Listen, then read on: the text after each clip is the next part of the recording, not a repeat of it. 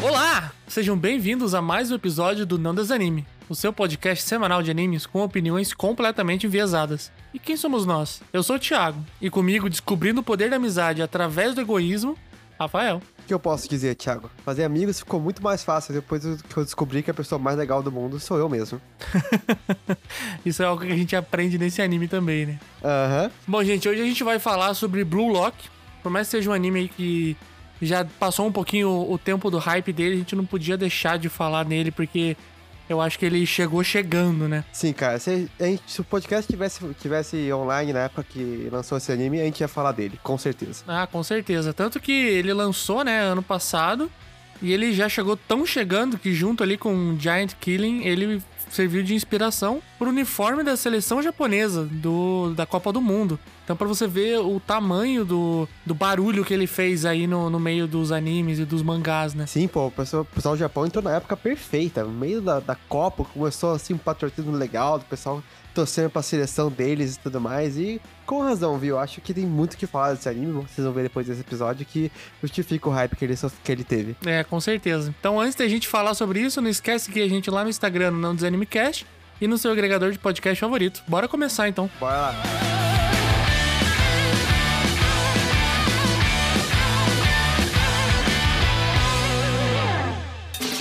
Quero começar aqui falando que esse é um episódio que o Thiago tá esperando pra fazer faz muito tempo. Não especificamente... Amém, irmãos. Amém, né? Não especificamente um do Blue Lock, mas um qualquer episódio de um anime de esporte. Pô, cara, como eu tava esperando. Eu, eu não tava conseguindo viver a minha vida sabendo que eu tinha um podcast de animes e não tinha feito um episódio de anime de esporte.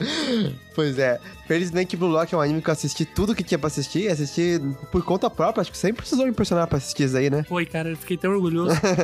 E, pô, acho que se fosse pra assistir um, tinha que ser esse. Porque, cara, Blue Lock é diferente de outros animes de esporte. Não tem jeito. Ele tem uh, uma pegada muito diferente, eu achei. Que... Eu tava até conversando isso antes de gravar o episódio. Que o... Cara, vocês conhecem, vocês conhecem a fórmula clássica de esporte. É aquele timinho que tá desde o começo ali. Raramente vai mudar um personagem ou outro, mas eles estão juntos, eles têm, são, estão na escola, geralmente, tem um sonho de ganhar alguma liga, alguma copa, alguma competição. Ou ir só pro nacional, né? Ir pro nacional, qualquer coisa assim. Que geralmente é um time merda, né? É um time, geralmente é um time merda. Dificilmente é um time que já é bom. E você vai conversar, e a ideia é você ir torcendo pro time, vendo eles ficarem melhores, vendo eles ficarem mais amigos e tal. Cara, Blue Lock chega, chega nessa ideia e cospe na cara. Total, total. Tanto que eu fico feliz e triste por você ter gostado de Blue Lock. Terrível, né? Eu, eu fico feliz de você ter gostado e a gente tá fazendo um episódio sobre animes de esporte, mas triste porque isso não significa que você vai gostar de animes de esporte, porque ele é tão diferente do resto e a fórmula dele não segue nem um pouco os padrões de animes de esporte, pelo menos, uhum. Que eu fico me questionando se isso vai se repetir em outras obras aí. Bom, a gente descobre esse mistério um dia, não se preocupe. Pois é. Eu acho que uma coisa que, que faz o Blue Lock ser tão diferente é justamente o que você comentou ali, que ele quebra um pouco o molde, né? Uhum. Geralmente ele, que nem você falou, você vai ter um time que no máximo a coisa mais diferente que vai rolar é chegar alguém de outra escola, chegar alguém de fora e ser aquela gasolina, né? Ser aquele elemento que vai fazer o time andar e eles vão ter esse sonho de ir pros nacion- pro nacional, de ganhar um campeonato, de ter alguma relevância. E aqui a gente já começa com o time em uma situação completamente diferente e o foco, no final das contas, não tem nada a ver com isso, né? O foco é cem por cento em cada um deles, né? Já começou com... errado. Você fala assim, começa com o time... Não, não começa com time nenhum. Não, ele começa o primeiro episódio, os primeiros minutos do primeiro episódio começam com o time. Ah, é verdade. E depois não tem mais. Verdade. O primeiro, primeiro minuto tem um time, verdade. Então é justamente pra jogar isso no lixo, falar, ah, sabe aquela história toda? Então, tá aqui, ó, você tem um minuto disso, agora esquece. Basicamente. E assim, outra coisa que eu acho importante falar, todo anime de esporte que eu assisti até hoje tinha, tinha no final conta aquela historinha do, olha, tudo bem, vocês querem ganhar? Legal, ganhar é super legal, certo? Mas não é só porque vocês perderam que não valeu a jornada, que não valeu todos é. os amigos que vocês fizeram no caminho, a experiência. É aquele, não é... não é sobre isso, né? Isso. Então você sabe que, tipo, mesmo que eles é, tem uma chance sempre de eles acabarem perdendo no, no negócio, não ser tão ruim, porque na final das contas valeu a jornada. Blue Lock, cara, se você perdeu, você tá lascado, bicho. Não, é isso. Não você tem perdeu, desculpa, você... não tem chorumelas. Joga teu sonho no lixo. Não tem chorumelas, cara, não tem. Total, total.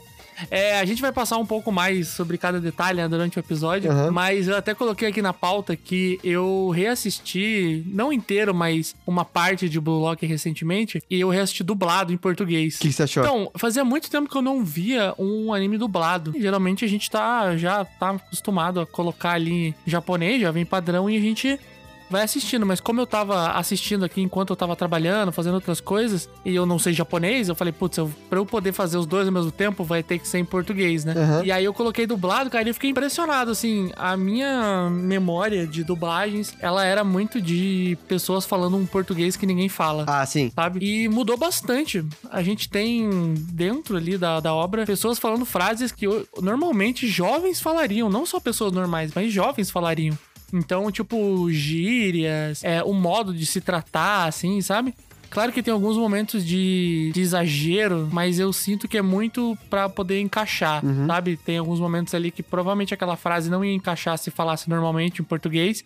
Eles tiveram que esticar um... Uhum. Pra, pra poder funcionar. Mas, em geral, eu fiquei bem impressionado, cara. Foi bem positivo, assim, a experiência pra mim. Sim, assim, eu assisti um pouquinho também. Eu achei que o Zag tem uns momentos que parecem pouco naturais de fala. Tem mais a ver que é o fato que ele é um cara bem introspectivo, né? Que fica bastante tempo raciocinando sobre o que tá acontecendo. Mas, realmente, os, os papos que tem, tipo... Que o, o Blue Lock tem muito essa parte, assim, ó. A maior parte é o personagem raciocinando, fazendo longas monólogos internos. E tem a parte que é o jogo mesmo, que é o pessoal batendo papo. E nessa parte do jogo, cara, realmente, bem natural, bem orgânico, gostei bastante. Sim. Bom, então, chega da gente ficar nesse lenga-lenga. Lembrando todo mundo que, como é um episódio de um anime, a gente vai fazer aquele nosso esqueminha de primeiro bloco sem spoilers, um pouquinho mais curtinho ali, geralmente uns dez minutos, que a gente vai falar sobre ele sem atrapalhar a experiência de ninguém. E depois disso a gente entra ali na sessão com spoilers, pra realmente destrinchar esse anime e, e colocar cada ponto que a gente quer falar sobre ele. Bora então? Certinho, bora lá, gente.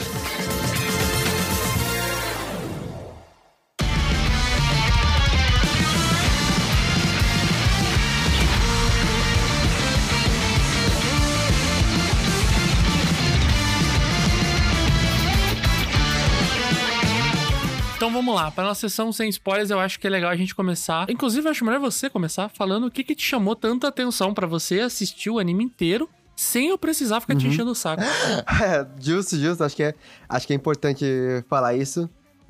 Um, cara, pra mim, o... é, teve muito o que se falou lá na, na introdução, certo? Que é o fato de ter uma estrutura muito diferente do, dos, animes de, dos animes de esporte padrão, tanto de como os, os personagens se relacionam, como o protagonista é motivado, uh, como que você enfrenta essas, essas partidas importantes que é ganhar ou perder, certo?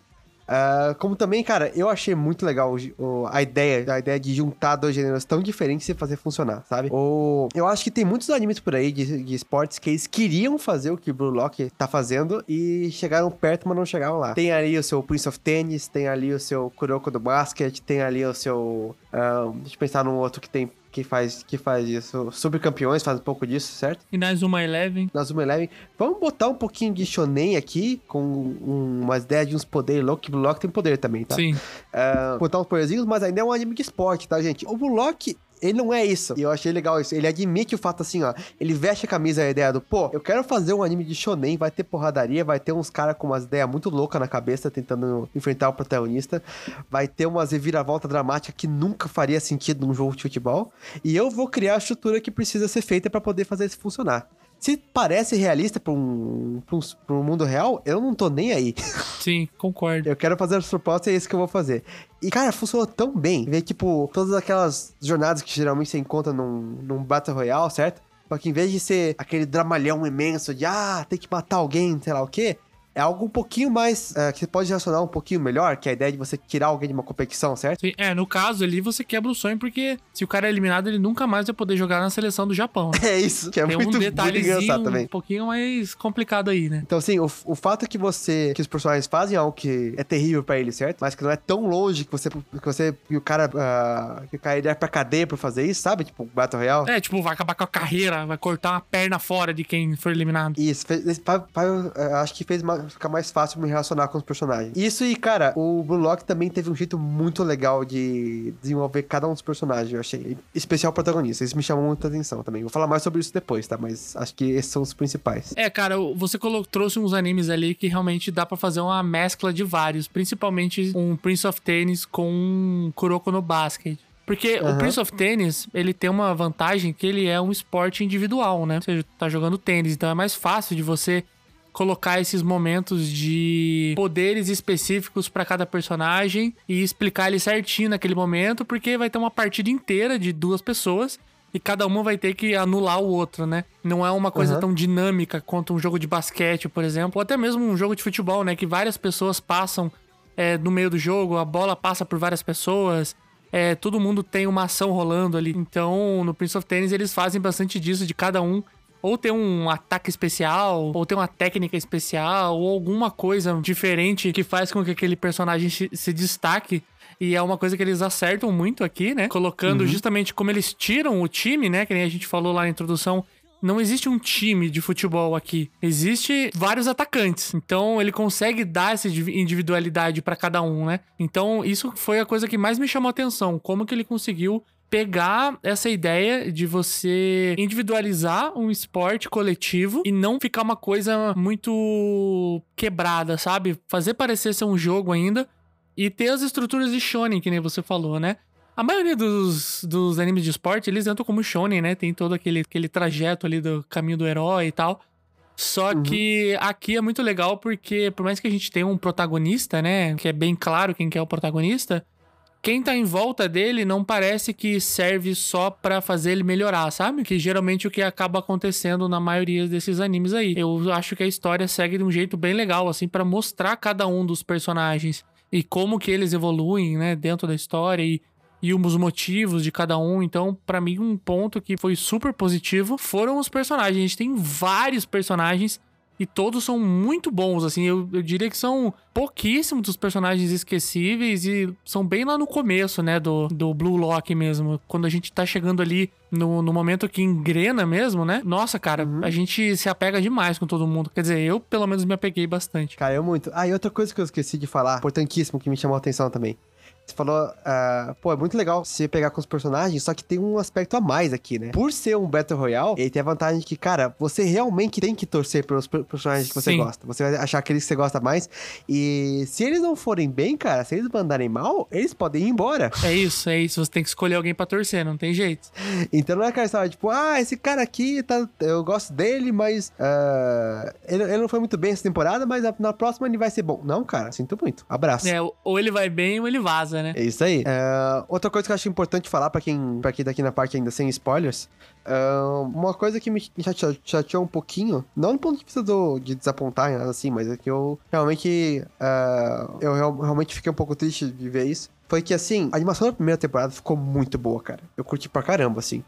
Teve umas cenas ali, basicamente várias cenas com uma animação excelente, mostrando os poderes, quadros que foram basicamente idênticos a quadros do mangá, que você consegue ver, assim, que eles pegaram a ideia que tava lá no quadro e trouxeram a vida perfeitamente, com música e tal, um momento muito bom. E na segunda temporada, não vou dizer que ficou Deixa eu só te ruim, corrigir, na segunda parte ah. da primeira temporada. Ah, verdade, a segunda parte da primeira temporada, porque teve uma pausazinha, certo? É, eu não senti tanto isso, eu senti que teve momentos ali que eles baixaram um pouco o orçamento ali, que teve... que as, os grandes momentos de cada personagem ainda mantiveram algo legal, certo? Uma animação boa. Só que os momentos no meio ali, entre, que estão só passando e andando por aí, não tava tão bom assim. Não sei se baixou o orçamento, se teve menos prazo pra fazer a animação que rolou ali, mas caiu um pouquinho. É, eu concordo. Onde... Eu acho que na, nessa segunda parte tem muitos momentos grandiosos, né? Então eles pode tiveram ser, que ser. escolher aonde colocar o orçamento. Eles falaram, cara, vou tirar o orçamento de uma parte que eles estão treinando aqui, ou numa parte do meio que não vai fazer a história andar tanto, e vou colocar nesses momentos X.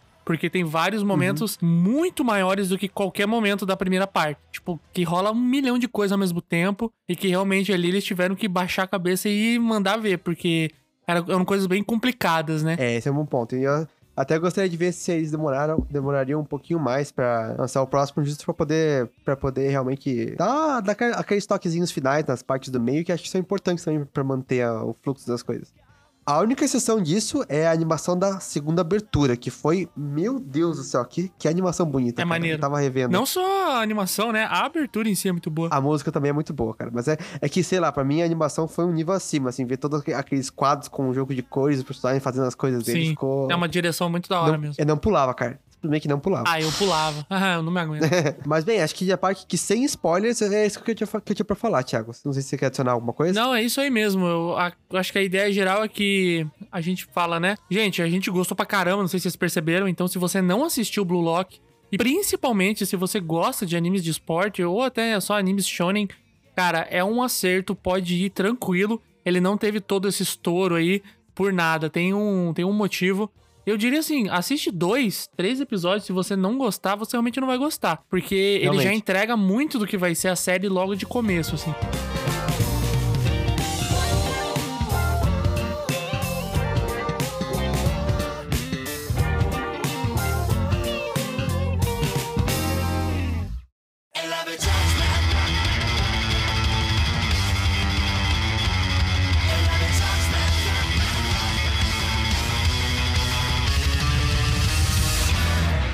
Cara, eu queria já passar, passar aqui por um momento um pouco mais lúdico de reflexão, uhum. antes da gente discutir a história. Lúdico? Né? E um momento lúdico, assim, pra você botar a tua cabeça pra okay. funcionar. Aí a questão é, você acha que a ideia do Blue Lock faz sentido? Ou ela funcionaria na vida real?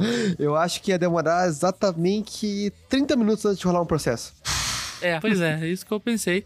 Assim, ali eles dizem que os pais assinaram e consentiram, né? Uhum. Então, nesse quesito, pelo menos, ok. Mas você acha que essa ideia de juntar uma galera e botar uma pressão extrema em cima pra, pra tirar só um deles realmente ia trazer o melhor jogador ou ia trazer só o jogador que lida melhor com a pressão? Bem, Thiago, funciona pra K-pop, né? Realmente, realmente funciona. Assim, lá eles migram de uma empresa pra outra, mas é mais ou menos isso mesmo. É até pior, na verdade. É mais pra exército, quase. Então, por que não funcionaria pra futebol? A questão é, quem disse que os, os K-popers uhum. são os melhores que estão ali? Olha, quem disse que no só. meio lá não tinham artistas muito melhores, só que não aguentaram a pressão? É um bom ponto, Thiago. É um bom ponto.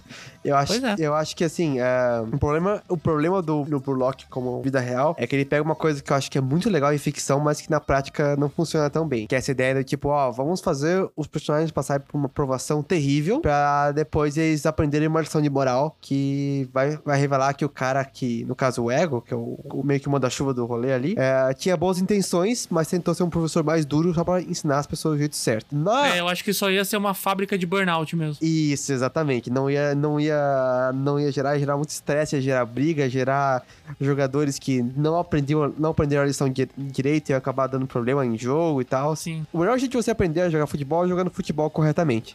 E não é o que eles estão fazendo ali. Ah, não, definitivamente não, cara. Tanto que em nenhum momento ali é colocado como se aquilo fosse um time.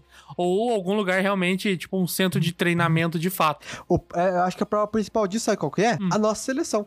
A, é, pois é. A nossa seleção é exatamente o que aconteceria com a seleção japonesa se, tivesse, se o Blue Lock acontecesse de verdade. São vários jogadores de estrelinha que aprenderam a ser... o melhor possível de qualquer coisa que eles fazem. Você bota eles todos num time só, nenhum deles tá afim de co- cooperar um com o outro, e daí rola gol aos quarenta e sete do segundo tempo, no, da segunda prorrogação. Caramba, cara, na próxima próximo lugar que vocês vão ver o Rafael é na T N T Sports, o nosso crítico de futebol. Só a minha opinião, não conheço, não manjo tanto de futebol, mas é isso que eu vejo, cara. Mas eu, eu concordo com você, eu acho que a ideia realmente, é lógico que é uma brincadeira aqui, né, que a gente tá fazendo de ser funcional não, obviamente não faz sentido. Uhum. Mas como história, assim, eu acho que foi o que a gente falou lá no começo, né? Pô, é muito bom ter, ter uma coisa diferente rolando nesse meio tão saturado, né? É muito... Cara, sem brincadeira, eu, eu só eu, devo uhum. ter visto uns dez animes de futebol diferentes. Mas que, na verdade, eram todos iguais. Foi menos que eu esperava. Eu continuo assistindo. É, né? Porque também, calma, né? Tem outros esportes pra eu assistir. Ah, verdade, verdade. Justo. Mas foi muito bom assistir uma coisa diferente, sabe? A, ajudou pra caramba... dá uma... até dá uma melhorada na imagem, sabe? Uhum. Não, isso é bom. E, assim, outra coisa, voltando ali um pouquinho pra ideia do, a ideia do Blue Lock, outra coisa que eu acho que funciona muito bem do ponto de vista de uma história, mas talvez nem tanto do ponto de vista do, da realidade, que é uma noção que o Egon passa várias vezes durante o episódio, que é o construindo o futebol do zero. Eu acho que o, o Blue Lock, na verdade, serve mais pra ensinar pessoas que não estão acostumadas a futebol, como o futebol e como o esporte em geral funciona. Você, eu percebi muito isso revendo o comecinho do anime. É, o começo do anime, cara, é, claro, são pessoas que claramente nunca jogaram futebol na vida. É, futebol one-on-one, né? É, tipo, são, os caras não sabem nem como é que funciona pra montar um time, como é que funcionam as posições direito, tá todo mundo brigando pela bola, discutindo, fazendo sei lá o quê.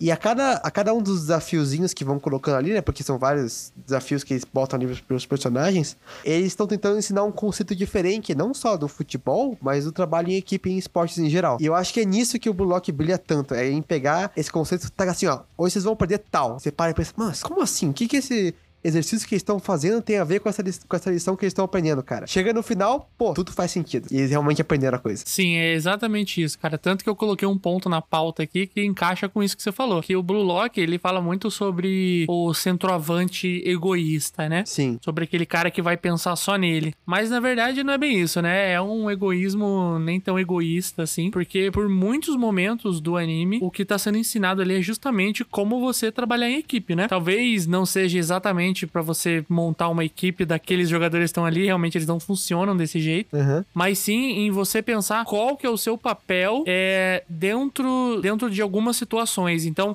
a gente tem momentos ali que são todos centroavantes, mas que alguns têm o foco de passar a bola, por exemplo, que, uhum. que o Ego lá fala que não é coisa de centroavante. Só que é necessário pra construção do jogo, pra construção de um resultado. E ele vai tentando mostrar isso ao longo dos episódios e ao longo dos jogos, que vão ficando cada vez mais difíceis, né? Quando eles vão enfrentando é, equipes ali de outros grupos, né? Outras letras, que uhum. vai sendo colocado cada vez mais à prova é, a estratégia dentro daquele mini time que é formado, né? E não só como que cada um deles vai resolver sozinho, e sim como que eles vão traçar uma estratégia dentro da limitação de cada um deles pra chegar num resultado positivo, né? Sim, pô, e quem, e quem tenta fazer as coisas sozinho, invariavelmente se fode no final das contas. É, exatamente assim, cara. Tem um dos episódios lá que é exatamente isso. Tem o carinha lá que eles chamam do rei, né? Uhum. Que ele tá lá, eles estão jogando aquele joguinho de trio que se você ganha, você pode pegar um cara do outro time, daí você segue pra outra sala, né, e tal. E no jogo lá, ele não passa a bola de nenhum. Ele nunca passou a bola desde então no, no anime, né? Sempre todo mundo tem que passar a bola pra ele. Uhum. Só que o outro time já tava preparado pra isso. Então eles fazem uma defesa focada nisso e ele não consegue fazer nada. Tanto que o Isagi começa a olhar ele, assim, e vê um caminho de morte, né? Sim, é, tipo, sim. Cara, é impossível sair um gol com esse cara, porque realmente ele só pensa nisso. Ele não consegue pensar no objetivo final ali, que seria a vitória. Então ele começa a ignorar ele, fala assim, cara, você é um bosta, basicamente, é o que ele fala, né? Até tem uns momentos muito bons dentro desse jogo, mesmo que o Isagi vai começando a, a, a liberar aquele poder dele, e ele começa a xingar o rei, e o rei vai ficando com aquela cara de, ai meu Deus, ai meu Deus. E aí tudo isso é pra provar que, cara, ok, você tem que ter o seu ego, mas o seu ego não ganha sozinho, né?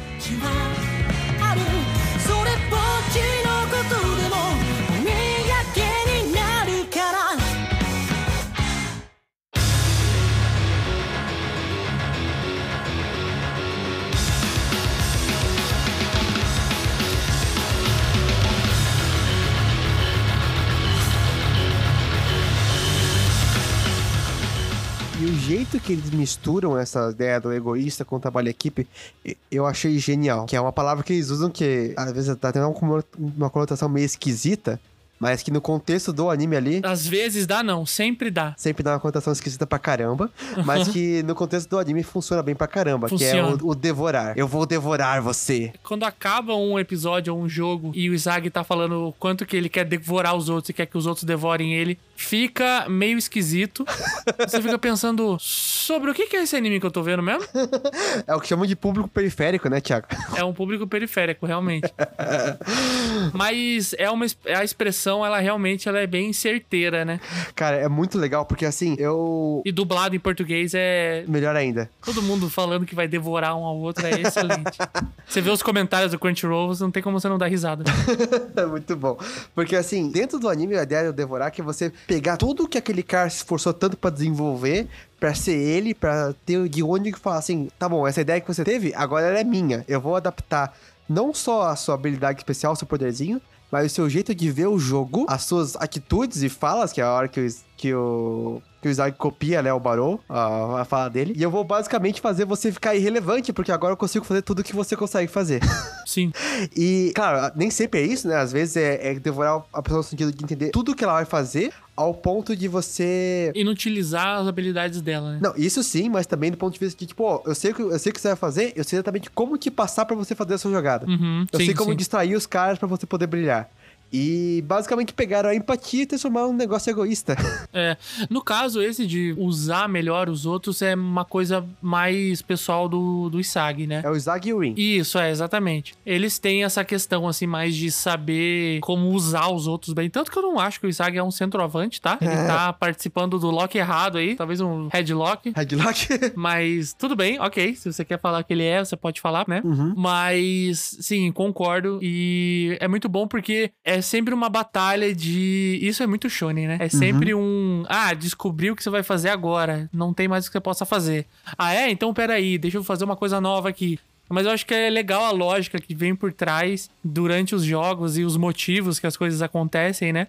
Por exemplo, esse episódio que eu tava comentando, uhum. o, o rei lá, chega a hora que você fala, beleza, ele já foi completamente inutilizado, ele vai ser esquecido. É, e tá lá o Isagi pronto pra fazer o gol. E você, tipo, é aquilo que vai acontecer. Ele vai ter que passar a bola de novo, coisa que ele teve que fazer antes, porque uhum. ele se tornou inútil naquela partida, né? Até que ele coloca na cabeça dele e fala, não, cara, não é assim que funciona. E ele consegue tirar uma coisa de dentro dele por conta daquele, daquela situação extrema que ele passou, né?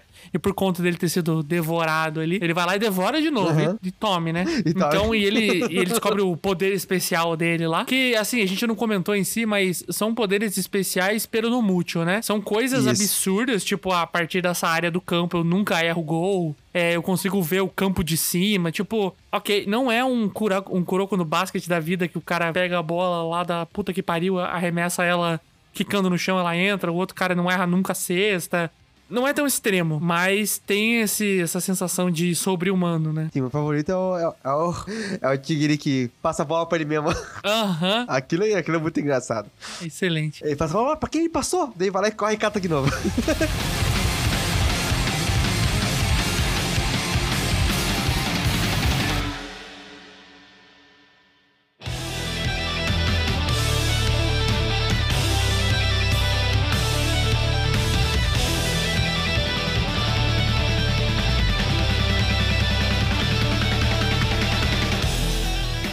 Outra coisa que eu acho muito legal do Blue Lock é que, assim, uma coisa que você vai encontrar muito em shonen é assim, né? Você vai encontrar lá o grupinho de vilões, daí eles são muito mais fortes que os protagonistas, os protagonistas ficam mais fortes, eles ganham dos vilões, e daí, beleza, próxima temporada, outro grupo de vilões. Os caras com poderes ainda mais absurdos e os heróis vão, vão lá, eles vão, ficar, vão ter que ficar mais fortes, aprender uma técnica nova e por aí vai. No Blue Lock, eles são muito mais cuidadosos em como eles apresentam personagens novos. Vai aos pouquinhos. E ao invés disso, o que eles mais fazem é pegar aquele cara que perdeu antes. Mano, porque ele foi colocado naquela situação, ele vai ter que se reinventar, descobrir novos poderes, ficar melhor do que eles têm que fazer e vão chegar, vão chegar ainda mais assustadores do que estavam antes. Ah, Rafael, você tem que, você tem que assistir mais anime de esporte, cara. Você vai ah, gostar, é? Você vai gostar, cara. Você vai gostar. Porque isso é uma coisa que acontece muito em animes de esporte especificamente. Aí, ó. Não são em todos, uhum. mas quando um anime de esporte é bom, você sabe o que acontece. Que é essa parada de você ter uma rivalidade, uhum. que é o que acontece ali, diferente de muitos animes shonens que eles ganham do vilão e vai ter um outro vilão mais forte e por aí vai. Ali não. É... A, a fórmula do anime de esporte padrão é a seguinte. O time vai lá e ele ganha do time mais forte. Uhum. Por quê? Geralmente porque o time mais forte ou não tá levando a sério, ou começa não levando a sério, ou ele fala, ah, não tem como o time ganhar, aí eles vão lá e ganham. Aí quando tem uma revanche, o time mais forte ganha do outro time, porque ele precisava mostrar que ele era mais forte. E aí, dependendo do anime, essa terceira partida é a partida que vale de verdade, que daí os uhum. dois times sabem do que, que o outro time, outro time tem, né? Quais são o... o tipo, cada um já tem uma rivalidade, tipo, individual com cada outro da mesma posição, sacou? Entendi. E aí, nessa terceira partida que você vê do que, que o anime é feito. Muitas vezes, o, o time principal, né, o protagonista ganha, e é aí que eles começam a evoluir pra ter outros rivais. Esse geralmente é o padrão. Às vezes o time perde e aí você fala, pô, o anime acabou, né? Porque ele precisava dessa vaga, mas eles dão um jeito de ter um outro campeonato ou alguma coisa dá errado e eles têm que ocupar o lugar. Então, uhum. a rivalidade é a coisa principal em qualquer anime de esporte. E o mais legal aqui é que a rivalidade é entre todo mundo. Isso que eu ia falar. Por mais que, que todo mundo seja, tipo, todo mundo mesmo seja do mesmo time, no caso ali, né? Eles ainda são rivais entre si. Tanto que eles jogam contra um time de amigos deles lá e eles têm que escolher um deles. Depois eles têm que expulsar um jogador e, tipo, ok, tem um certo nível que as coisas vão chegar aqui, só que no final das contas todo mundo é rival de todo mundo, né? Uhum. E é isso que é legal, né? Chega um ponto que a amizade que eles fazem, os relacionamentos que eles fazem, são tão naturais que eles nem mais pensam direito sobre isso. Então, tipo, tá um time lá de pessoas que nem, que nem jogou antes, eles começam a bolar umas estratégias pra fazer um com o outro, pra jogar um com o outro. Porque não é mais questão de, tipo, tá, esse cara aqui é meu amigo, então eu vou, eu vou ser bom em jogar com ele. Não. O jogador bom, ele forma um time com qualquer pessoa que tá no caminho e faz um negócio, faz um negócio acontecer. E eu achei muito legal ver esse crescimento. Sim, sim. Pô, e falando em crescimento, cara, uma pessoa que eu não podia deixar de falar, já entrando aqui um pouquinho na parte de personagens, eu achei muito legal em como tudo isso, toda essa história das rivalidades, das habilidades, de devorar um ao outro, mistura com o Izagi, especificamente. Por causa do jeito que o, o Izagi entra no, no Blue Lock sem ter uma noção muito boa do que ele é bom em fazer, né? Ele achava que ele é, tipo, meio que bom em tudo, só que, na verdade, ele descobre que ele não é bom em nada. É, porque a gente vê que ele nunca foi, de fato, um, um centroavante, assim, como eles colocam ali, né? Egoísta. Ele Sim. sempre foi um team player, né? Ele sempre tava lá já no primeiro joguinho lá, tipo, não, você tem que jogar pelo time. Tanto que o time dele perde lá. Não exatamente por causa disso, né? Mas ele bota na cabeça dele... É porque ele passa a bola pro colega lá que chuta na trave. Uhum. Então, tipo, ele nunca entendeu muito bem, de fato, qual que é o papel dele especificamente num time. Ele sempre achou que ele era só mais uma peça ali dentro e que o time ia funcionar meio que como uma unidade, uma entidade, né? Mas ele Isso. nunca se colocou ali pra entender qual que é o papel fundamental que ele tem no time, né? Sim, sim. E assim, mesmo dentro do, das habilidades dele, né? O jeito que ele enxerga as coisas, é como. É, eu acho que eles, eles colocam isso um pouco, uma certa quantidade ali no anime, só que principalmente eu vi que no mangá tem bastante disso, que é a ideia de um quebra-cabeça. Então, assim, uh, pra ele, a, a vitória que vai ter em qualquer tipo de partida que vai ser, é como se fosse um, um quebra-cabeça que ele vai aos pouquinhos recuperando as partes e juntando pra fazer uma coisa só. Ah, uma peça pode ser tipo um jogador, pode ser uma habilidade que ele teve, pode ser uma descoberta que ele fez sobre a dinâmica de jogo ali, ou pode ser uma habilidade que ele mesmo não sabia que ele tinha. E o Blue Lock faz um jeito muito legal de equilibrar tanto a, a parte do treinamento pra ficar mais forte, né, de ele fica, fica mais rápido, mais forte, enxergar melhor as coisas, que é o padrãozinho que já é encontrado de Shonen, como também as sacadas que fazem com que ele descubra jeitos novos de resolver o problema. E tá sempre... É por isso que cada partida parece diferente, não é só questão de, tipo, aparece um cara lá e daí eles, vão, eles fazem a mesma jogada ou ele fica melhor em fazer alguma coisa e resolveu. Não, ele tem que ficar melhor em uma coisa que ele nunca fez antes. Sim. E vai adicionando pra esse kit dele. Então, cada partida... E isso sem esquecer o que tinha antes, certo?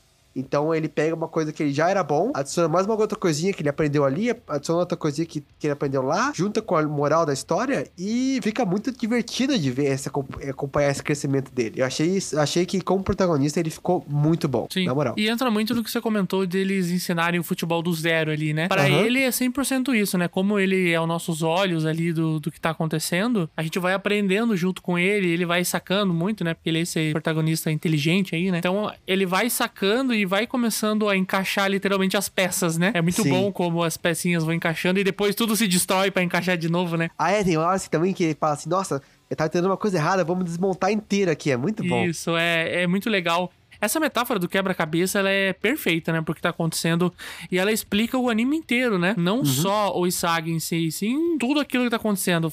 O que que falta na seleção japonesa que o Ego fala? Um centroavante, que é o quê? É uma Não peça... específica que tem que caber ali naquela situação.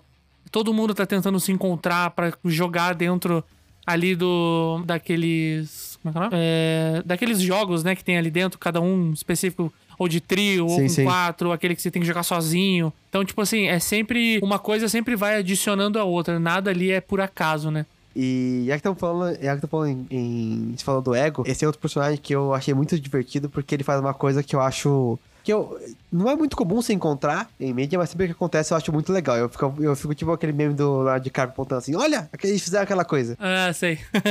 Que é quando você cria um personagem que, na verdade, ele quer dizer uma coisa fora da história, tanto quanto dentro. Uhum. Meio que uma meta-referência, pode chamar, certo? É, o ego é basicamente o autor. Acho que é. Isso não é, não é nenhuma dúvida pra ninguém. E é não, muito, não. Acho muito legal o jeito que, tipo, e, o autor basicamente que se colocou na história, não pra uh, viver alguma fantasia maluca de, dele ser o cara mais fodão de todos, mas só pra mostrar que, tipo, é ele ali botando os, o, os personagens dele em, em situações absurdas pra eles crescerem e ficarem melhores. Que é o que o ego faz, basicamente. Então ele ganha uma desculpa pra ter alguém como ele na vida real, que seria o ego. E tudo que, tudo que o ego faz é, na verdade, o autor botando o, os personagens pra, pra resolver a situação. E eu acho que isso aproxima você bastante da ideia que o autor tinha da história. E ao você, ao você ter essa aproximação, é mais fácil você entender tudo que tá acontecendo ali, é mais fácil você ver, enxergar qual que é o objetivo de cada cena e tudo, tudo flui muito melhor. Vocês entendem o que eu tô falando? Sim, não, eu concordo com você. Eu acho que o ego, ele, ele é realmente esse personagem que ele quer... Ele quer falar uma coisa, né? Isso, ele é um ponto de vista. É isso, ele é, como você falou, ele é o autor. Então ele tá ali pra, pra realmente defender aquilo que ele, que, ele, que ele trouxe, né? A ideia do Blue Lock. Então, sempre que ele aparece, todos os momentos que ele tem as discussões lá com a assistente dele, dá pra ver que ele não tá só de sacanagem, né? Ele tem, tudo tem um motivo pra que tá acontecendo. E ele é essa linha condutora, né?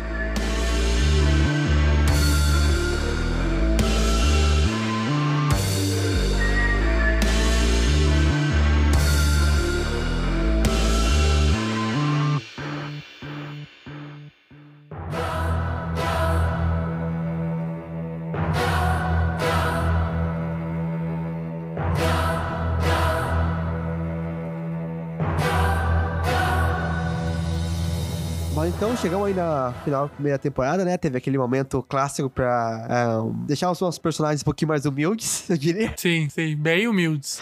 Mostrou ali os, os, os quão longe eles estão ainda do, do, do, nível, do nível internacional de, de jogadores. E aconteceu uma tragédia terrível também, um pouquinho antes, que eu fiquei também chateadíssimo, mas eu vou chegar nisso daqui a pouco. E, cara, olha, eu sinto que eu, que eu só peguei um pedacinho do que Blue Lock tem oferecido nesse começo ali. E eu tô... Eu vou dizer que, assim, eu tenho algumas expectativas, mas, no geral, eu não faço a menor ideia de onde eles vão pra agora. Porque eles vão, porque eles vão acontecer depois disso. Eu sei que tem mais personagens aí pra colocar. Porque, apesar de ter aparecido bastante, ter ido embora muita gente, acho que tem muita gente que não apareceu ainda. E eu tô só pensando que tipo de galera que vai... Que o autor pode bolar. E tô animadíssimo, cara. Eu acho que vai ter... Eu acho que ainda tem muito o que dar esse anime. Sim. É, assim, como ele é muito diferente dos animes de esporte tradicionais, né? Uhum. E como ele não tem times, de fato, né? Por mais que nessa primeira temporada e essa segunda metade da primeira temporada realmente era mais uma relação de times ali, é, eu ainda acho que, nem você falou, vai ter muita gente que vai aparecer, muita gente diferente, porque tem muita água pra correr aí, sabe? É, eu, não, eu não consigo ver muito bem pra onde que vai, que nem você falou.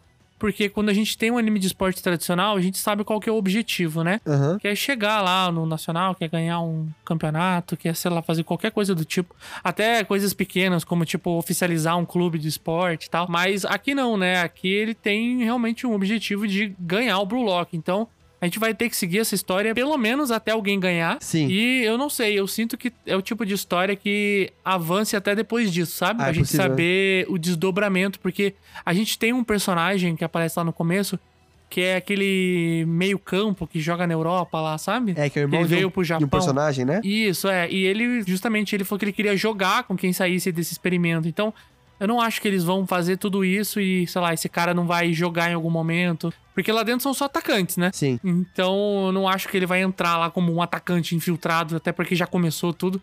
Então, eu acho que vai ter, vai ter mais coisa aí, vai ter umas gordurinhas a mais, cara. Que, pô, é, sim, você falou, acho que as poucas expectativas que eu tenho, talvez, é que mais, mais pra frente vai chegar um ponto, cara, que o autor vai falar, ah, vocês estão acostumadinhos com essa história de ter pouco, de ter, conhecer os seus personagens, né? Vamos começar a cortar umas pessoas. E vai começar a cair um monte de gente, cara. E assim, vai ser legal toda essa emoção de ver o pessoal caindo, sendo cortado, sobrar só alguns até chegar ao final do Battle Royale. Mas vai ter aquele gostinho, tipo, putz, tá, eu gostava muito desse cara, uma pena que ele saiu, e o que ele tá fazendo agora? É, que que, como que ele tá lidando com o fato que ele nunca vai entrar na seleção? Então vai ter que ter uns momentos depois disso pra ver se eles estão realmente seguindo sonhos, se o cara destruiu tudo, foi virar barbeiro, se ele virou Uber, ou se tá, tá jogando num... tá virou professor de futebol, tá jogando em algum clube internacional. Tem que ver isso, tem que ter algumas partidas, pelo menos, pra poder acompanhar isso, eu acho. Sim, sim, concordo. Mas a conclusão da primeira temporada, pra mim, cara, ela é, é muito... é muito da hora, porque eu achei... do jeito que ela tava andando, eu tava com medo de que as coisas iam dar certo. Ah, e esse sim. Não é o tipo de anime que as coisas têm que dar certo, sabe? Exato. É, esse é o ponto. Esse é o ponto. Não é o tipo, esse tipo de anime que as coisas precisam ir de um jeito específico, certo? Isso. Muito legal. É, então, tipo, o fato do, do Isagi, o time do Isagi perder, né? É muito bom. Assim, isso é bem coisa de anime de esporte também, tá? Uhum. Chegar lá na hora e o time perder, acontece. Mas, tipo, ele ter sido escolhido, pô, foi muito da hora. Ainda mais, né? Tipo, eles escolheram escolherem ele pra aquele time que ele perdeu, então ele fica com aquele sentimento de filho da puta, uhum. Agora eu tô aqui com esse time, e eles ainda vão jogar contra aquela seleção do mundo lá, e nossa senhora, meu Deus do céu, que atropelo. Que atropelo, cara, que ali não foi, não teve nem graça, cara, não teve nem graça assistir. Tá louco, não, e é muito bom, aquela cena é muito boa. Desse atropelo que eles tomam, que é justamente pra falar: ah, vocês acham que vocês são bons então? Ah, você é o cara do, do quebra-cabeça, o outro ali é o cara de tudo lá, a água flui, né? Então, beleza, tranquilo. joga, joga aqui com esse carinha aqui. E aí toma uma surra, meu irmão. Não tem nem... não dá nem pro cheiro. E pior que eles são batidos nas coisas que eles são bons. Esse, esse é que isso, dói. É isso, é justamente pra realmente botar uma humildade de fato neles. Porque fala: ó, oh, tranquilo, legal, agora fica de boa.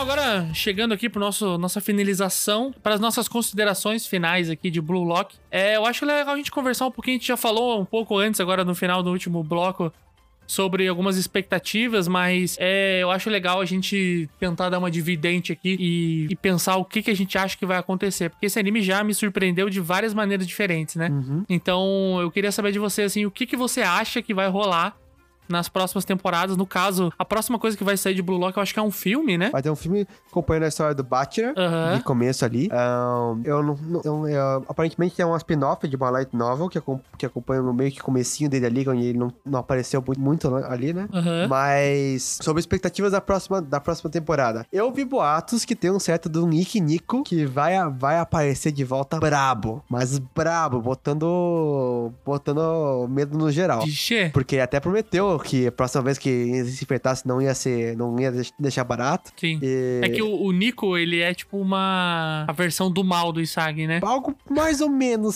por aí, bem por ele cima, é... explicando. Acho é, que é... Ele é, ele é o cara inteligente também, né? Que sabe bem que não deveria ser um atacante no final das contas, né? Outro aí que não deveria ser um atacante. Assim como aquele, aquele amigo lá do... como é que é o nome dele? Aquele amigo do Nagi, uhum. O Léo, Réu. O Réu, esse, Réu, é outro que, esse outro que não deveria ser atacante, né? Ele só quer ficar passando a bola. Ah, o Real, o Real tinha que ser gandula pra mim. Mas tudo é, bem. Mas, mas tudo bem, ok. Mas continue. Uh, então, esse, esse cara que vai ser brabo. Eu sei uns spoilers que eu não quero falar do mangá. Um, que é spoiler mesmo, então não vou falar. Eu, eu acho que vai ter... Eu acho que... cara, eu tô esperando que vão ter um... vão quebrar bastante os times que a gente tá fazendo até agora. Botar um personagem em grupos bem diferentes. Até dar uma dicasinha ali no começo, né? Uhum. Um, eu queria ver um pouco mais do Real sozinho, pra ver se ele realmente uh, des- desenvolve uma personalidade além de Nike, Nike, Nike, Nike. um, eu acho que outro que vai, que vai sair estourando vai ser o Tigiri. Tô torcendo muito pra nosso menino Tigiri sair, sair estourando. E acho que o Height vai voltar também. Tô com altas expectativas pro Height voltar e, vol- e voltar a fazer alguma coisa. Porque acho que ele ficou meio apagadinho, principalmente mais pra frente na história. E uhum. eu, eu, esse parece ser o tipo de anime que não deixa isso passar barato. Que esse é, cara... ele é o tipo de, de personagem que chama muito atenção, né? Eu acho que eles não iam só ignorar ele, assim. Isso, eu acho que ele vai voltar com alguma habilidade loucona depois, diferente daquela, daquela que ele tinha no começo. começo, que era bem diferentosa, com certeza. Uh, e vai sair também a, a, aterrorizando geral. E você, Thiago? É, é, as minhas expectativas, cara, elas são de que tudo vai mudar. Eu uh. acho que o Blue Lock tem uma carinha de que quando chegar uma segunda temporada aí, muitas coisas vão, vão virar cento e oitenta graus, cara. Vai ser basquete agora. Exato, eles vão jogar beisebol. Não, mas tipo, que nem você falou, eu acho que os times vão ser quebrados, o modo do Battle Royale ali dentro, eu acho que vão ter várias mudanças, porque não faz sentido seguir com essa história de você ter o seu próprio time, adiciona um ou perde um e você vai seguindo em frente. Isso tem um certo limite, né? Tem um teto que você vai alcançar com isso. E tipo, até de crescimento pessoal dos personagens, vai chegar uma hora que eles vão estar sempre no mesmo time, não vai fazer sentido, né? Então eu acho que vai ter uma, uma reviravolta legal de como que o jogo vai seguir a partir de um certo momento. Ainda mais quando tiverem menos jogadores, né? Uhum. Que eu acho que a dinâmica vai mudar bastante. Então a minha expectativa é que tenha uma reviravolta maluca. Tudo mude. Uhum. É, mesmo porque nenhum jogo durou muito tempo. Não, não. Eles nem são, né? Alguns são, tipo, por número de gols, né? A maioria nem é por tempo.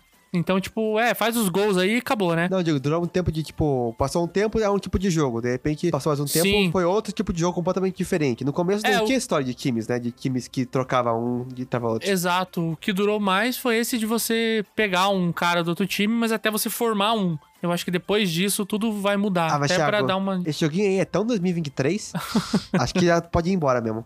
É, eu concordo. Então, uh, agora a parte importantíssima é falar qual que é o nosso personagem favorito nessa primeira parte ali, uh, até agora, e por quê. Eu, vou, eu posso começar falando, então. Uh, pra mim não, não foi difícil. Pra, tranquilamente é o Kunigami. Fiquei devastadíssimo, inclusive, com o final da primeira temporada. Meu Deus uhum. do céu, cara. Tava... Eu fiquei... Eu, eu sei que eu falei que eu gostei da ideia do Battle Royale, mas naquele momento eu não gostei, não. Concordo, cara. Aquele lá... Partiu o coração. Partiu o coração, mano. E sei lá, o Kunigami é aquele personagem que é simples, mas ele funciona bem. E uhum. especialmente no contexto do... No contexto desse anime, eu gosto... Eu tenho um ponto fraco pra personagens que são... Uh, que tem aquela história de ser bonzinho, de tentar fazer as coisas direito, de tentar fazer as coisas corretas, mas eles não são protagonistas. Sim. E por eles não serem protagonistas, eles não têm aquele tipo de benefício que o protagonista geralmente vai ter. Que tudo dá certo pra eles, de eles estarem sempre certos. Não tem uma proteção certos, de roteiro em volta dele. Não tem um plot armor rolando ali. Isso. Isso dá pra mim dar um, dar um crédito a mais, sabe? Porque o cara tá realmente nadando contra a corrente ali, ó. Todo mundo é egoísta pra caramba, o cara falando, não, eu quero ser um super-herói, cara, eu quero ajudar os outros, quero sim, que as pessoas sim. se inspirem em mim. Eu achei muito legal isso, por isso eu tô sempre torcendo pra ele, não importa o que aconteça. Que lindo, cara. Ele vai ser muito bom como professor de futebol, tá? Vai, vai ser um excelente... Calma, calma, calma, respira, respira, ah, já passou. Vai, Thiago.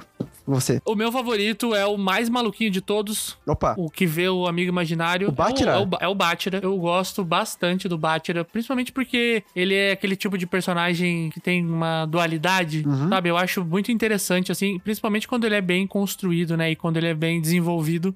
Porque começa... Ele tem vários momentos, né? Ele tem um momento dele... Ele só fica dormindo e joga meio que só por brincar. Aí depois ele quer começar a jogar sério lá e tem um monstro dele, né? Que fala, uhum. fala pra ele fazer o que ele tem que fazer. Mas ele descobre que também ele é um monstro ao mesmo tempo. E aí, tipo, dá pra ver que todo mundo em volta sabe quão foda que ele é, menos ele. Sim, sim. Então, toda esse, esse, esse, essa história rolando em volta dele... E o fato dele ser meio, meio bobo, mas ao mesmo tempo você fala, cara, tem uma parada muito foda rolando aí. Eu gosto muito dele, mano. Eu acho ele muito da hora. E assim, ele é meio... Ele é bem diferente do Isagi, porque eu gosto bastante do personagem do Isagi, por mais que em alguns momentos eu ache ele meio idiota. Pode ser, justo. Porque, porque ele tem umas atitudes que você fala, ah, amigão, não, né? Uhum. Mas o Bátira, pra mim, é aquele cara que caiu de paraquedas ali e no final das contas já é meio que um monstrão, monstrão e... O pessoal tá começando a se ligar. Tá certo, pô. Tá, você tá animadíssimo pro filme dele, então? Ah, mano, eu tô animadíssimo pra qualquer coisa de Blue Lock. Tá certo, tá certo. E, é, eu, eu assim, eu achei, eu fiquei meio surpreso que o monstro dele parece que meio que morreu ali, logo no final da primeira temporada. Achei que ia durar um pouquinho mais de tempo. Não mas, sei, hein? Não sei, é. Se aparecer mais, eu vou ficar feliz, confesso. Porque eu queria ver um pouquinho mais do monstro dele, como... É. Como que é o relacionamento com ele, até onde que esse monstro pode levar ele e tudo mais. E, cara, drible é um dos poderes mais da hora, né? Não tem jeito. Não, não tem como, cara. Driblar, driblar é a parada mais irada que tem. É, cara, é... Eu tô esperando grandes coisas dele também. Queremos saber de vocês, qual que é o seu personagem favorito e por quê?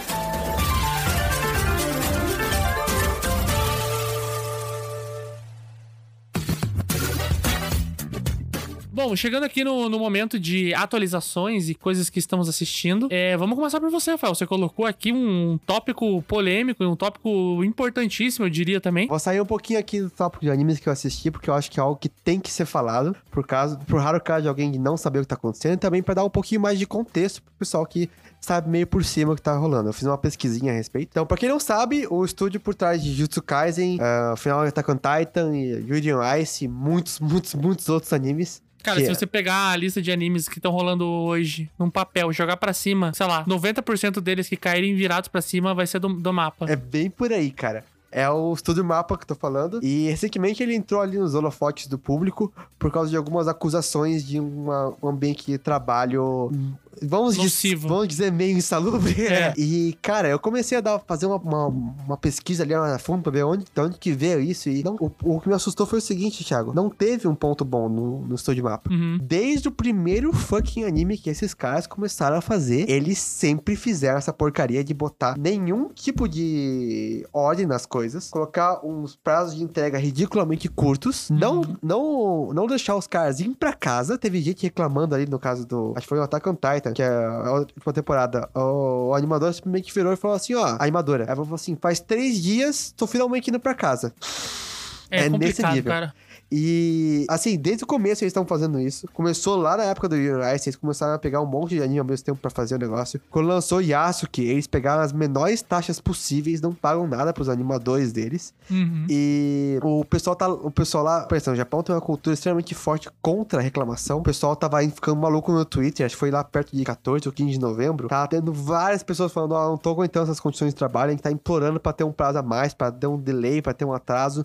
Estão ignorando a gente. Uh, teve gente... Uh, teve, teve um cara lá que falou, até achei engraçado, que no episódio dezessete do Jujutsu Kaisen tem um prédio que é demolido ali no meio da luta do, dos rolês, né? E o cara modelou o prédio Sim, baseado no escritório aí. Dele. Aham, uhum, pra você ver o ponto que chegou, né? Cara, ele aceita, é absurdo o nível, o nível que os caras estão... Tão, tão puxando esses caras. Acho que o exemplo que mais me marcou ali foi quando o cara falou assim, ó, eu acho que isso tudo começou quando a gente fez o, o filme do Jujutsu Kaisen Zero, que é, pô, puta filme, acho que é um dos melhores filmes em questão técnica que eu assisti de animes em geral. Uhum. E... E uma coisa, Thiago, quanto tempo você acha que demora pra fazer um filme de, de animação? Ah, caras, vendo aí as produções estão rolando, é coisa de, no mínimo, no mínimo, dos mínimos ali, uns de, sei lá, uns oito meses, né? Oito meses é pouco, Thiago. Filmes podem demorar, assim, dois anos, dois anos e meio, sim, sim, mas eu anos. Digo do mínimo, do mínimo, é. do mínimo, não pra uma produção que nem de Jujutsu, né? É. Eu digo, tipo, um filme animado. Jujutsu Kaisen Zero demorou quatro meses para ser completado. Tá cara. Maluco. Quatro meses. E não só isso, né? A gente tem, além dessa tamanho de produção do filme, todas as maluquices que a gente vem vendo aí de prazos malucos dos últimos episódios de Jujutsu. É, de episódio... E não dá pra acreditar, né? Falaram que o episódio dezoito saiu, saiu com trinta por cento da expectativa final de qualidade. Sim, eu acho que ali pelo episódio, acho que foi o quatorze, eu não vou ter certeza agora de qual episódio que foi, mas que eles estavam finalizando o episódio, tipo, quatro horas antes de ir pro ar. Porque é não por tava dando tempo, sabe? Coisa desse tipo, assim. Coisa de receber o roteiro do episódio com uma semana pra fazer o episódio. Gente, gente, não dá? Não dá, gente? Não dá, cara. E é, sai, eu, mais triste, assim, ó, até agora, teve várias pessoas reclamando isso. O, o, o J J, que é o autor do Jujutsu Kaisen, tava... as pessoas preocupações sobre isso. E o Sim. estúdio não respondeu até agora. Não falou nada, não atrasou nada, continua lançando os episódios, tá nem aí. Sabe por quê? Porque a, a, a triste realidade, gente, é que o estúdio do MAPPA não é tão diferente dos outros. É o fato de que ele ficou tão famoso com tantas produções que fez o, que deu uma atenção pra esses caras aí. A verdade é que a cultura de trabalho no Japão pra empresas como o estúdio MAPPA é terrível. E eles fazem isso pra caramba mesmo. Eu não diria nem só pra estúdios de animação, cara. Em geral, vê, né? É uma cultura bem complicada em relação a isso. Então, então, então assim, não é pra, pra vocês pararem de assistir Jujutsu Kaisen, um anime que vocês gostam, só porque... Ou fazer greve. Fazer, fazer greve de assistir. É, mesmo porque eu sei que muitas pessoas que estão ouvindo agora vão... A, achar o D V D num caminhão tombado, então não faz diferença. Uhum. Mas o... É, mas assim, é pra você ter noção de que, tipo, ó, só porque você tá vendo um, um negócio super bonito, um negócio bem feito que entregou ali, não é por... Não é... é só porque você tá... É, que o estúdio tá lançando tudo isso, tudo parece bonito, não quer dizer que as coisas por, por baixo do pano estão dando bem, estão dando certo, tá? Tem muito sangue, suor e lágrimas saindo por trás disso e coisas vão ter que mudar eventualmente. É, e principalmente assim... Se rolarem atrasos, se rolar algum hiato, alguma coisa do tipo, que já rolaram com os outros animes, né? é, é o tipo de coisa que a gente tem que mais apoiar do que reclamar, sabe? Isso, Porque também. são, são situações em que é, é impossível de se trabalhar desse jeito, sabe? Eu entendo que é, é óbvio que a gente quer assistir, que a gente quer... Pô, gente... ninguém gosta que atrase nada, né? Só que é uma situação ali que se não começar a ter atitudes desse tipo, é papo de morrer gente, cara. Cara, eu, vi, eu, eu tava vendo uma notícia aqui.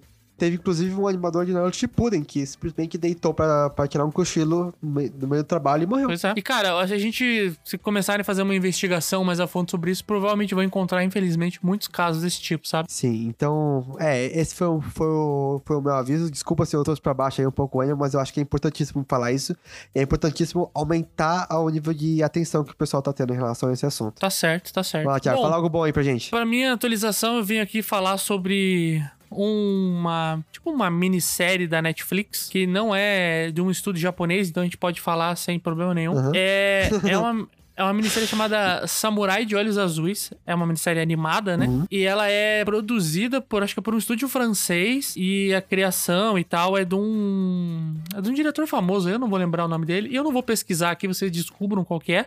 A questão é, eu assisti o primeiro episódio, cada episódio uhum. tem uma hora, né? E ele tem um ritmo bem diferente de um anime, né? Ele tem um ritmo bem parecido mais com... Quase cada episódio parece ser meio um filme, assim, sabe?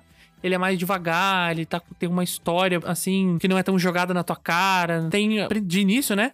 Tem, uhum. A gente tem só um personagem que aparece, que é esse samurai aí. Ele se passa ali no, no século dezessete, uhum. que era uma época que o Japão fechou as suas fronteiras pra qualquer outro país estrangeiro, né? Então, o que acontece? Esse samurai aí, que se chama Samurai de Olhos Azuis, é justamente porque é uma pessoa mestiça entre uma, uma mulher japonesa e um cara europeu de olhos azuis. Uhum. Então, ele acaba nascendo com olhos azuis e, digamos que ele é maltratado pelas outras pessoas aí, uhum. visto como Como muitas vezes é chamado até de cão.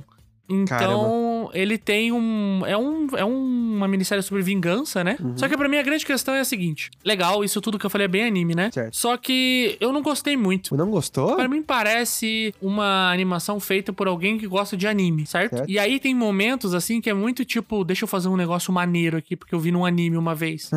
E aí tem muitos momentinhos, assim, que pra mim quebram o ritmo da história. Tem uma hora que toca aquela música do Kill Bill, sabe? Aquela... Sabe? Sei, sei, sei. Mano, não faz o menor sentido essa música. Na hora que isso acontece, ela quebra o ritmo total do que tá rolando. Então, tipo, pra mim ele vai seguindo bem até que tem um momento anime. E tem um momento anime que é tipo, cara, eu vi isso uma vez, vai ser muito da hora a gente fazer isso aqui. Aí, ah, quebra o ritmo, sabe? Parece que alguém tenta forçar alguma coisa ali. E ele é mais violentão, assim, ele é pra adultos, né? Mais dezoito o anime. Uhum. É, eu tô vendo aqui o, o estilo de arte, é, o estilo de arte é quase um Arcane de baixo orçamento. É, não, ele é bem bonito, cara. Bonito. Nesse quesito ele é bem bonito, assim, a animação dele é muito maneira. As cenas de luta são bem coreografadas e tal. Mas eu só tenho esse problema que, tipo, tem uns momentos que ele quer ser muito anime e ele se perde no ritmo, porque não é o tipo de história que eu, que eu acho que encaixa, sabe? Tá aqui, tá aqui. Mas você recomendaria essa história pra algum tipo de pessoa? Cara, eu acho que, assim, vale a pena você assistir se você gosta dessas histórias de vingança e nesse período dos samurais ali. Provavelmente eu vou acabar continuando a assistir mais pra saber como que vai se desenrolar, que parece ser uma história que vai ter um desenrolar legal. Mas, assim, vão com isso em mente, assim, que vão ter uns momentos que você vai falar, nossa, que esquisito isso que tá acontecendo agora, não, não parece que tá combinando, sabe? Uhum. Mas é isso. É, essa foi a minha indicação, barra não indicação, sei lá, de hoje. É, tá certo. Depois eu vou vejo, se dou uma olhada, vai ser bom também. Isso, isso. Bom, gente, muito obrigado por ter escutado até agora. Espero que vocês tenham gostado do episódio de hoje. É bom que o Rafael falou um pouquinho ali sobre o Estúdio MAPPA, que é uma parada mega importante que tá rolando agora, né? Uhum. Cara, cada episódio que vai acontecer do Jujutsu Kaisen é uma aposta se vai sair ou não. É isso, é isso. Então, já fiquem avisados. Se por algum motivo rolar um hiato, rolar uma pausa, não sair um episódio, saibam que é por causa disso.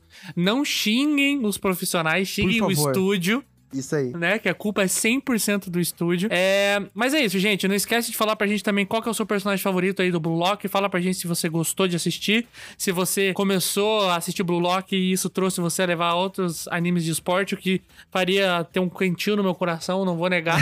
Isso aí. E não esquece de seguir a gente lá no Instagram, no Não DesAnimeCast, e no seu agregador de podcast favorito. A gente se vê semana que vem, pessoal. Falou. É isso aí. Valeu, gente. Até, até a próxima.